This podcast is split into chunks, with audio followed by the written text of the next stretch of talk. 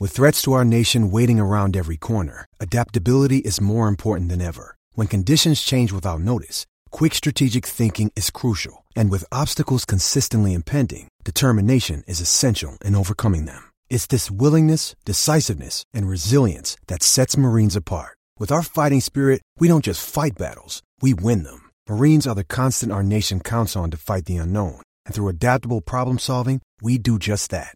Learn more at marines.com. Another day is here, and you're ready for it. What to wear? Check. Breakfast, lunch, and dinner? Check. Planning for what's next and how to save for it? That's where Bank of America can help. For your financial to-dos, Bank of America has experts ready to help get you closer to your goals. Get started at one of our local financial centers or 24/7 in our mobile banking app.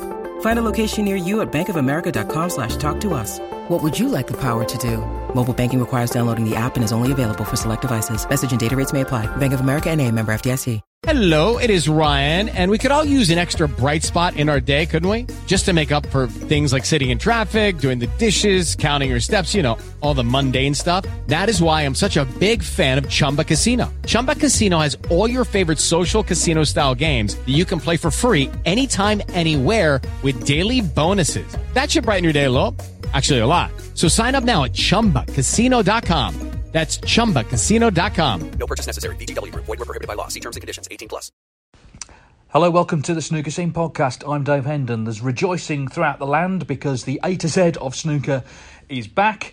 And over a couple of podcasts, we're going to complete the alphabet. I've sat down in Coventry with Phil Yates, Neal Foulds and Alan McManus. And the first letter is R.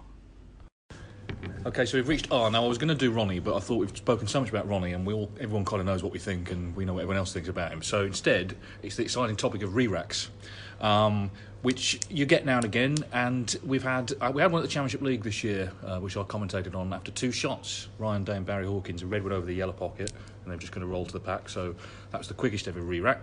We had one in China on pink and black, Matt Selt and Chris Wakelin, which, you know, you just think of the futility of the whole frame, and the ball's got wedged in the pocket, and off we go. But one thing I wanted to bring up was something Clive Everton's talked about, Phil, which is carrying over points from a re-rack frame, because you sometimes get a frame where someone's sort of 40 in front, there's nothing happening, and his argument is, if those points carried on, you could just they would accept the re-rack immediately.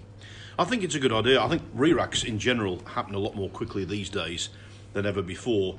Before, it really was the intervention of the referee that caused them. Nowadays, I think it's when the players get together by mutual consent. That's by far the most often, you know, the most recurring reason for a re-rack. And I think Clive's idea is a pretty good one. The vast majority of re-racks occur when there's very little between the two players, let's face it, but we've had the instance where there has been a large amount of points between the two. The classic example being Willie Thorne, Andy Hicks at the World Championship. Thorne was 50-odd in front and he was instructed by the referee, John Williams, to get on with it, basically, and to try and break the impasse. Willie wasn't very happy. Hicks eventually won the frame, and Hicks came out with that famous quote, "Yeah, Willie was just a huffing and a puffing." So that didn't actually go to a re-rack then, that frame? No, because a lot of people think it did. No. He was, but it kind of, Willie obviously lost his sort of concentration, I guess, with it all. He missed an easy ball, actually. It was nothing to do with the re-rack, how he lost the frame. Right. But because of the intervention of the referee, he said his head was in a jam jar and he missed an easy ball and consequently lost the frame. Yeah. Well, I've actually been involved in a frame, and Foldsy gives me plenty of stick about it in the past. I think it's about the third or fourth longest frame in history Barry Pinches, and it was one of those. I was the guy who was about 45 in front, and about 6 or 7 reds got down blocked. The black was over bag one and the reds were sitting. So what am I going to do? You know, you're 45 in front. He's probably playing for a re-rack, and he's got every right, you know. But so that was the reason. It went on for about 50 minutes, the tipping and tapping. But you know, you're both playing to win. You both want to win. So you know that's the reason it was a long frame. It was nothing else apart from that. But carrying over the points is a tough one, isn't it? You know. I don't really know. I've not really thought about that. You and Barry, no one's taken a backward step, but you and Barry Pinches are. No. That could still be going on now. No, it was a pair of Highland stags. Yeah, exactly. Button heads. The re-rack I remember very well. I trying to erase it from my mind, but I still can't. was Gary Wilkinson, Dennis Taylor. I think it was their first frame in a Welsh Open match. It was re-ranked after 56 minutes. 56 minutes, yeah. I had my first ever appearance at the, in the Masters, a lot of expectation. I played Dennis, and that we had started off, I think, very early in the match. We had two consecutive re-racks and completely knocked the steam out of it. You felt that people were getting a bit restless and leaving already, so it was not much fun, really. That's it for me. Yeah, I think that there must be a reason why we don't carry the points forward. Would there be anything we haven't thought of that could? It may be just be that no one has sort of ever brought it forward as a. I mean, Clive's mentioned it, but in terms of an official capacity, long time, hasn't he, Clive? Years you know about that. Next time they have, like Brendan, Jan, and Paul, the referees. They're sort of the rules. They lock themselves away every year, don't they, in a room? Maybe we should send someone into that room and with this idea. When the white smoke comes out, that's when they emerge with the new rules. I think generally I like the idea, but if you're 56 in front, say, with 5 reds left, that's a much more healthy position than being 56 in front with 15 reds left. Yeah. Okay, well, we'll leave it there. We won't do that subject again and have a re-rack. I don't think so, no. Dull, wasn't it, that, really? We waited a year for this, so that was really dull. Okay, the next one is S for shot clock. Now, then, this ties into kind of slow play and all the rest of it. Obviously, there's a shot clock in the shootout. There was sort of talk, it was in the Premier League, there was sort of talk it may come into ranking events. And I was always dead against it, and I still am. And it's kind of gone away, hasn't it? You know, they've got the average shot times now on the World Snooker website. But I think what a lot of people don't realise is what we think of as slow players now are nowhere near as slow as the real old slow players of years gone by. I think the old sort of slow play debate is actually redundant because the vast majority of players who play too slowly are tucked away in qualifiers that nobody ever sees anyway. Let's face it, at the top end of the game, it's never been faster. I just think average shot times, okay, it might be an interesting little statistical sort of diversion, and we now know that Tep Chai is the fastest on the circuit, great, but slow play is not a problem in snooker at the moment. It's less of a problem now than it's ever been. I actually don't agree because probably I play it all the qualifying. There's a few guys that just drive you completely nuts, frankly, and it's, to me, it's completely ridiculous and something should be done about them. But that, at the I did say at the qualifying. Yeah. It's at tournaments on TV. It's not a problem, is it? I've played guys in the last 3 or 4 years, and they're in the balls absolutely plumb on a red with only one shot they can play, and they're walking around the table 2 and 3 times. One of the guys I played, he got warned by the referee at the end of a frame. It was in the World Championship. I know who that is, but I'm not going to say. He got warned, and he turned round to the referee and he says, "What?" He was shocked. He couldn't believe it, but it was totally ridiculous. He had a red just below the pink spot with the rest. Stun it in, you're on the black. There's only one shot he can play. He took 3 minutes to play the red. He's walking around, picking the rest up, putting it away, picking it back. It's totally ridiculous, and it became a non-match. I just wanted out of there. It was, and there was another guy as well. I was 3-1 down, and one of my mates checked his average shot time. So he's 3-1 up, and his average shot was 38 seconds a shot, and it was totally and utterly ridiculous. But that's, I'm going on one because it really just drives you nuts, you know. The problem is, because I know that Sean Murphy's spoken about a shot clock. In a one-table setup, you could have it, but how do you have it when there's 8 tables, all these clocks, all buzzers and everything? Yeah, I know. How do you do that? Yeah, that's the problem with it. No one's thought about that part. And but also, is it within, like you said, the player's been warned. It's within the rules. The referee can. It's time wasting, isn't it? That's what it's always been covered under. So they can actually step in, but they don't always do it, do they? Is the point? The problem, the sort of the crime, or not crime, but it's already been committed, and the damage has kind of been done by the. It's, you know, could there be a thing where they have a 30-second or whatever it is on the scoreboard, and it maybe, I don't know, it flashes red when it gets to 5 without any noise, and if the guy goes over the time 2 or 3 times, maybe they could have against his name like three lights or something. The first offence, one light comes on. Second offence, two lights, so that the guy then knows. What's the penalty there? Arrested. Well, apart from being arrested, they should basically visit over and ball in hand to the other guy. Right. And as everyone on this table knows, it would actually do them a favour, because no one in the history of the game has ever slowed down considerably and become better for it. There was another guy I seen a couple of seasons ago. He played against a friend of mine. He potted a long red. He's absolutely perfect on the black, and I actually deliberately sat and watched the match just to see how slow it was going to be. And he took 5 minutes to pot a black and a blue, and that is. And he's absolutely, I promise you, he's perfect on the black. He's perfect on the next red, and then he's perfect on the blue. It took him over 5 minutes to play those four shots. So basically, I think what Alan is saying, Phil, is there is a problem with it of a few, and we don't get to see much of it. You're right, but it doesn't mean it should happen. And I mean, I think the slow players now aren't as slow. I mean, the two slow players when I was first turned professional was Robbie Foldvari and Ian Williamson, and they played each other once, didn't they? And it was.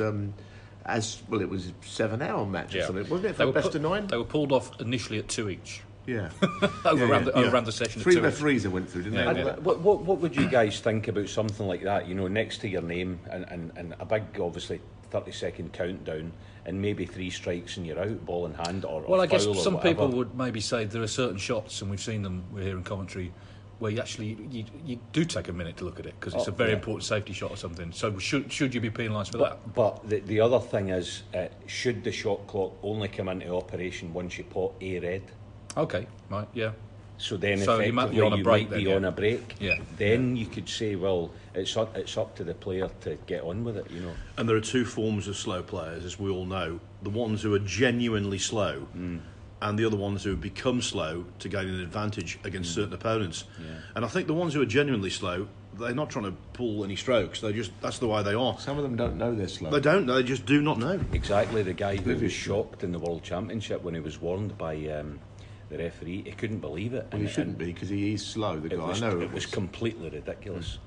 You know, but there we go. But it is a two-tier problem, though. There's no doubt about it. We don't go to qualify, so we don't see this. But I mean, actually, a tournament. Certainly, we're talking here at the Champion of Champions. Yeah. It's a completely non-issue. It's a non-issue. It is, yeah. Well, we should vote then. I think not that it's going to make any difference. But who thinks a shot clock? No one can see it either. So, but who thinks a shot clock should be some sort of shot clock should be introduced? Hands up. Alan's hands up. Yeah.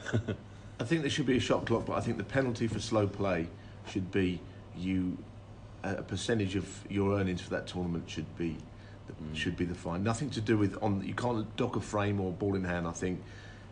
I mean, don't forget it's ranking points now. So say you earn £5,000 out of a tournament and you've been slow, you might get 20% of that taken off, and that's 20% your ranking for that tournament gone. Mm. I would suggest that maybe a shot clock could be introduced if the problem persists. But I think first, you give the referees a lot more power than they've got already, or at least you give the referees a lot more perceived power than they've got already, and just let them step in and say enough's enough. They won't do that. The referees won't do that. They've never done it. Yeah, because I can understand why. They just want to do their job, get out of there and not cause any issues. They're not going to step in. Yeah. Because I think somebody did that years ago and warned a player, and if I'm not mistaken, I think he got a letter from his solicitor over it. Right. Player's solicitor. Yeah. Well, I'm still against it, but anyway, we'll move on.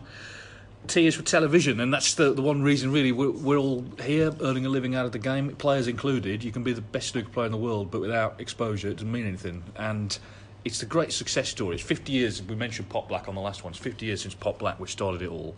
There's something about snooker as a game, rather than the professional sport, as an actual game to watch, that is just perfect for TV. And one of the reasons, I guess, let's be honest, it's quite cheap to cover in terms of you're not outdoors, you can get it all on one camera, and it's just worked for decades, Phil, isn't it?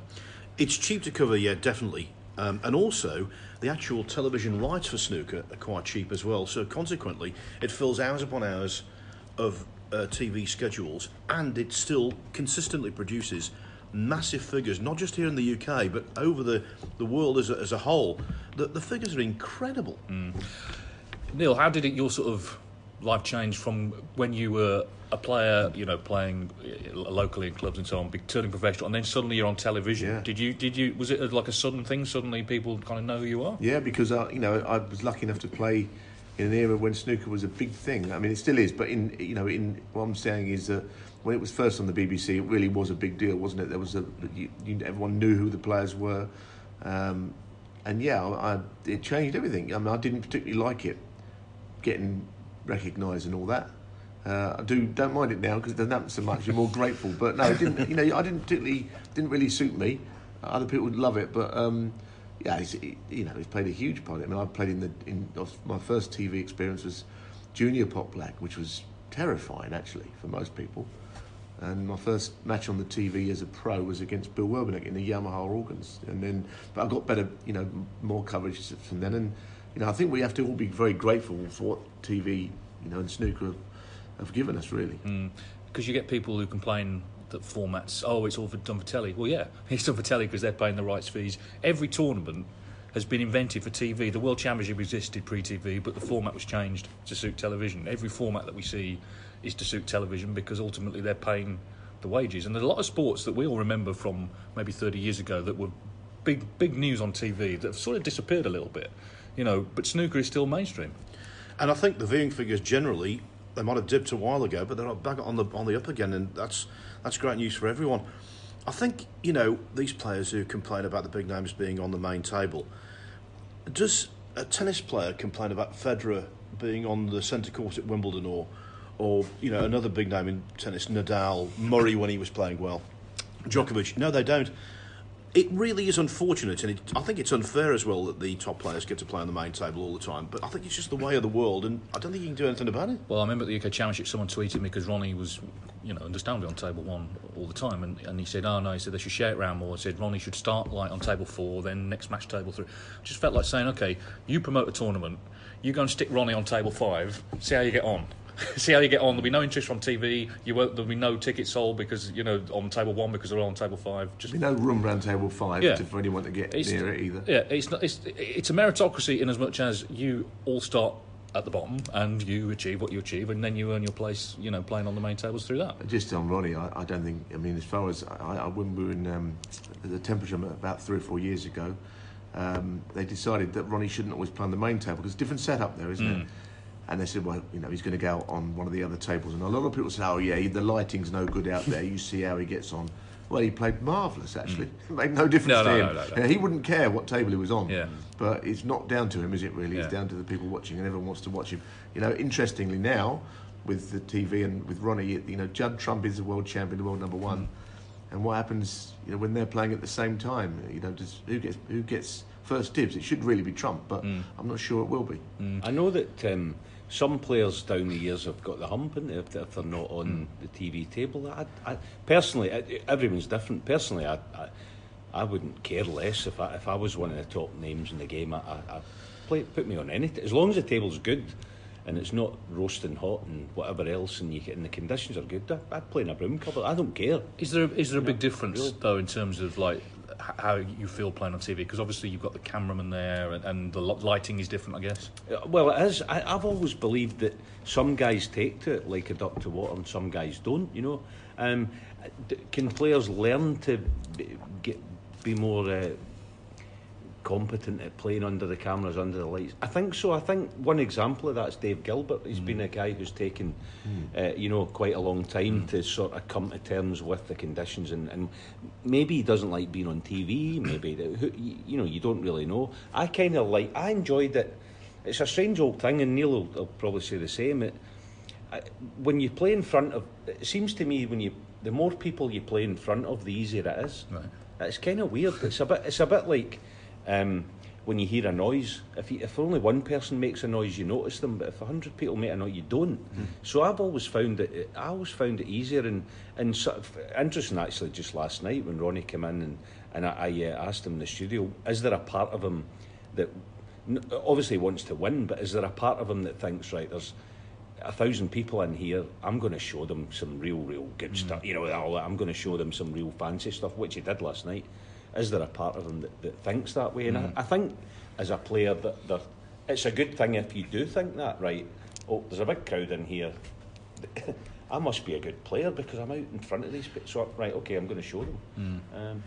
Logistically, of course, if you put the wrong match on, on the main table and you put a big match on an outside table, it's a nightmare. The classic example was at the Welsh Open in Cardiff nearly 20 years ago, I think now. They put Stephen Hendry, bear in mind 20 years ago, they put Stephen Hendry and Jimmy White on an outside table when they were at the height of the game, at the height of their rivalry. Playing each other on an outside table because it was BBC Wales coverage and they put a Welshman on the main table. There was about 12 people watching the main table. John was playing on the main table. This outside table was absolutely packed. Poor old Frank Baker, the security man. Yeah. It was one of the worst nights of his life, you know, because people were trying to pack in there and there literally wasn't room. And it just exploded the theory that you should space it out and give everyone the same amount of chance because it just doesn't work. One thing I would say down the years, and I don't obviously get to playing TV tables very often these days, but the tables play, I think it's easier. The tables just play better. I mean, you see this week, you know, you see it at the Masters, you see it at Sheffield. The standards are awesome, you know. For whatever reason, I don't know, but I think the pockets play a little bit bigger on a TV table generally than an outside table. It does seem that way, doesn't it? Yeah, I mean, sometimes at World Championship qualifying, the red along the black cushions, the plague, you just wouldn't go near it because you can't pot it. Not so much now, but I remember probably 7-8 years ago, I remember playing on tables and it was just a no-go shot. You couldn't play it, but you get the Crucible and you can play it. You know, brand new cloth, they seem to be a little bigger, but then the table fitters will always say they're templates and, you know, they're all templated the same, but they seem to play better and bigger tables. I don't know why. I think one thing that has changed, and this is not me sucking up to anyone who might employ me, but the quality of the coverage has improved over the years. You know, if you go back in terms of number of cameras, and even like in the 80s, like now we're used to the score strap. You know, it's always there, isn't it, to say what the score is. Back then, you know, you might wait 10 minutes to find out what the actual score in the frame was. But I guess that's a natural kind of progression, isn't it? You know, all sport now is done very, very professionally. It's not done on the cheap, is it? It's done very professionally. The guys here were working with the ITV, you know, and Eurosport, BBC, all of them, they all work really hard to... You see these sort of VT packages, there might be a minute at the start of a programme. Someone spent hours putting that together. Well, actually, I think... I don't know if I'm letting a cat out the bag here, but World Snooker are now... I think they're doing for the Masters this year, they're doing like corporate boxes and corporate hospitality actually in the arena. I mean, that to me, that's a brilliant idea. Yeah. You know, it's going to be sort of at the com box side, obviously at the black end of the table, there's going to be tiered boxes and like actual, there's going to be cordoned off little areas where people sit and actually like as if they're in like a nightclub or a cabaret club or something, you know, with a table and you can have a drink and... As long as all the commentators are able to see the table. Exactly. Also, yeah, and supplied with the same drinks and stuff as well. I'll say two things about commentary which I think have improved as the years have gone on. One is that the wealth of information that we've now got at our fingertips, we've got what they call the, you know, what is it? The Austin Elliott. Yeah, the fruit machine there. Yeah. What we call it the fruit machine. It's basically got a load of different statistics on, which gives us an immense amount of information. What the viewer doesn't realise is that at most tournaments, pretty much all of them, David Hendon here produces a phenomenal stat pack for us, so that really helps as well. We obviously do a lot. It's quite good, I don't say phenomenal. No, it's very good. Best there's ever been.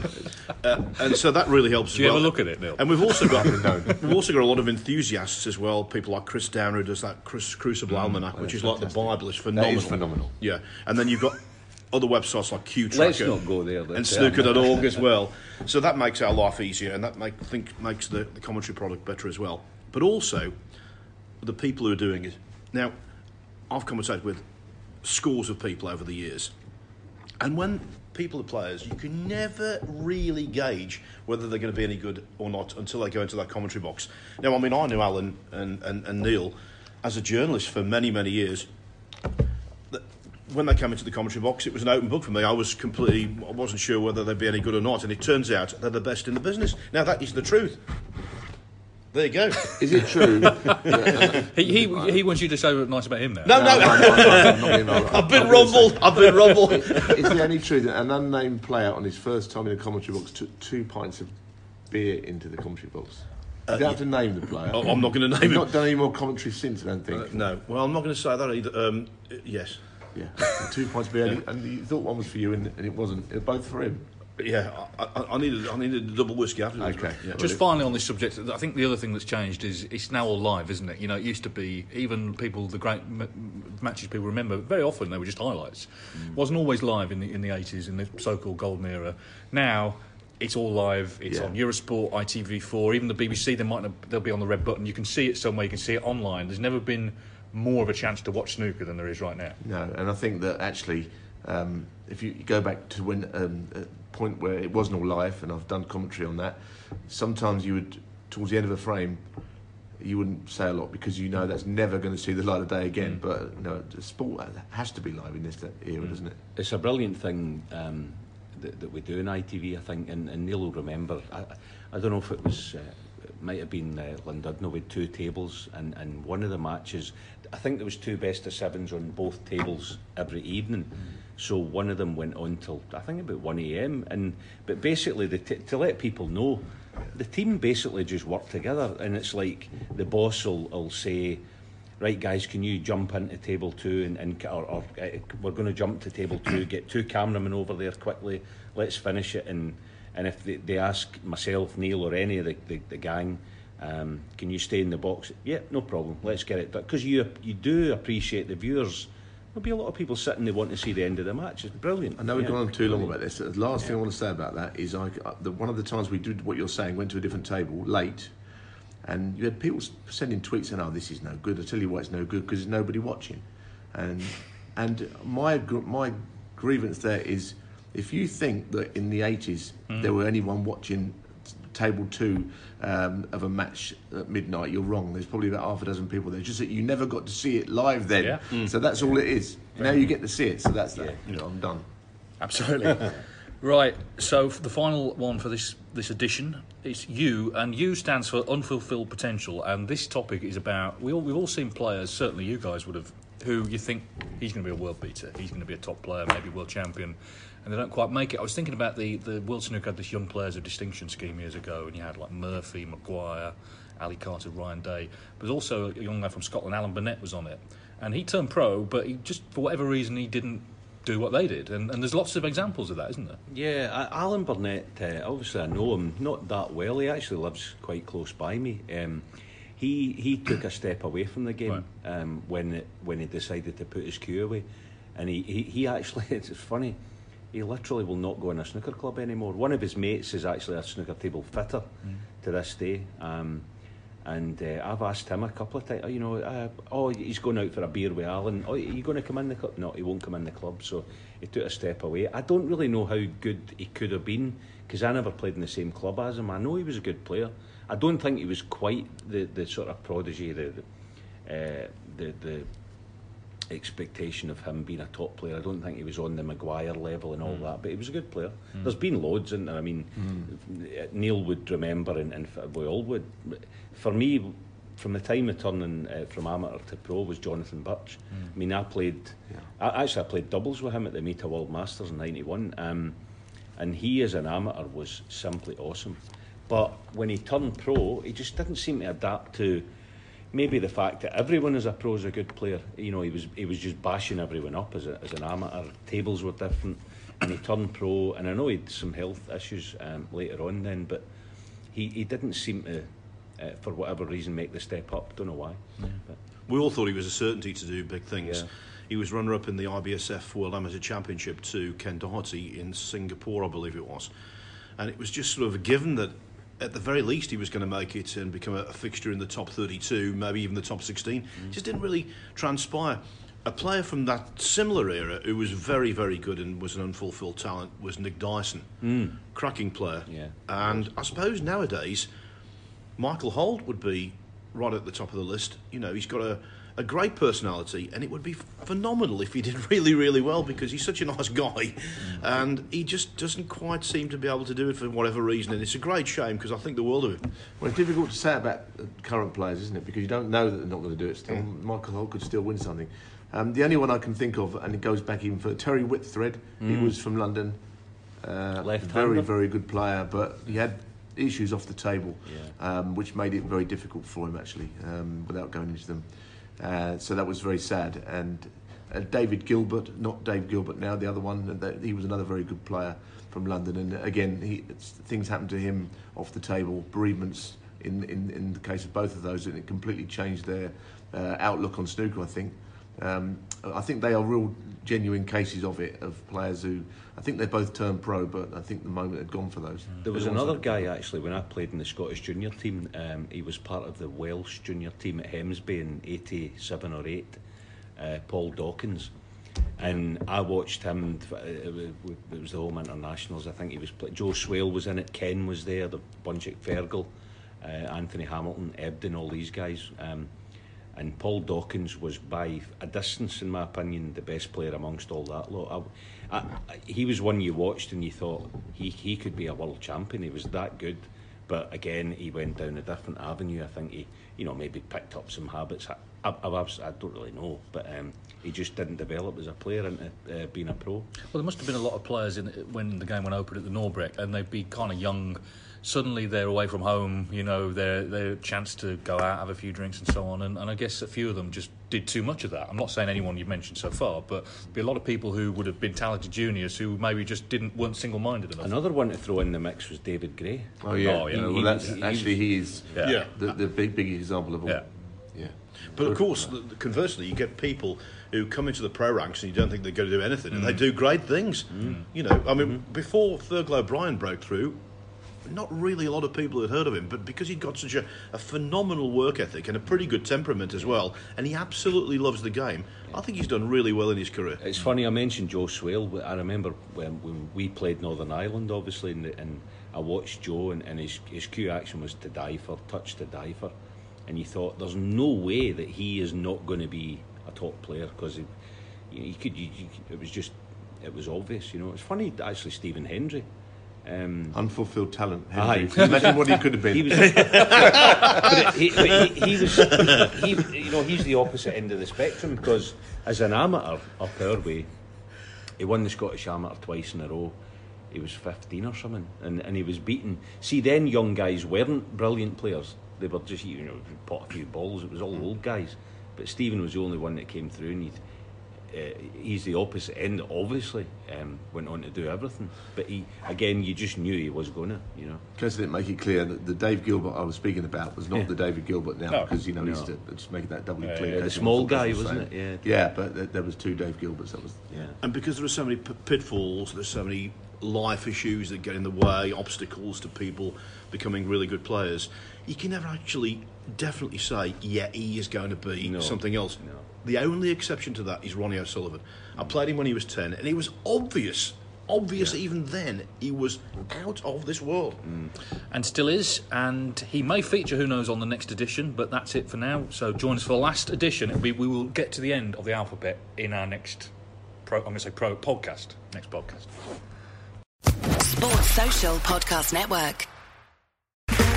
Okay, round two. Name something that's not boring. A laundry? Ooh, a book club. Computer solitaire, huh? Ah, sorry, we were looking for Chumba Casino. That's right, ChumbaCasino.com has over 100 casino-style games. Join today and play for free for your chance to redeem some serious prizes.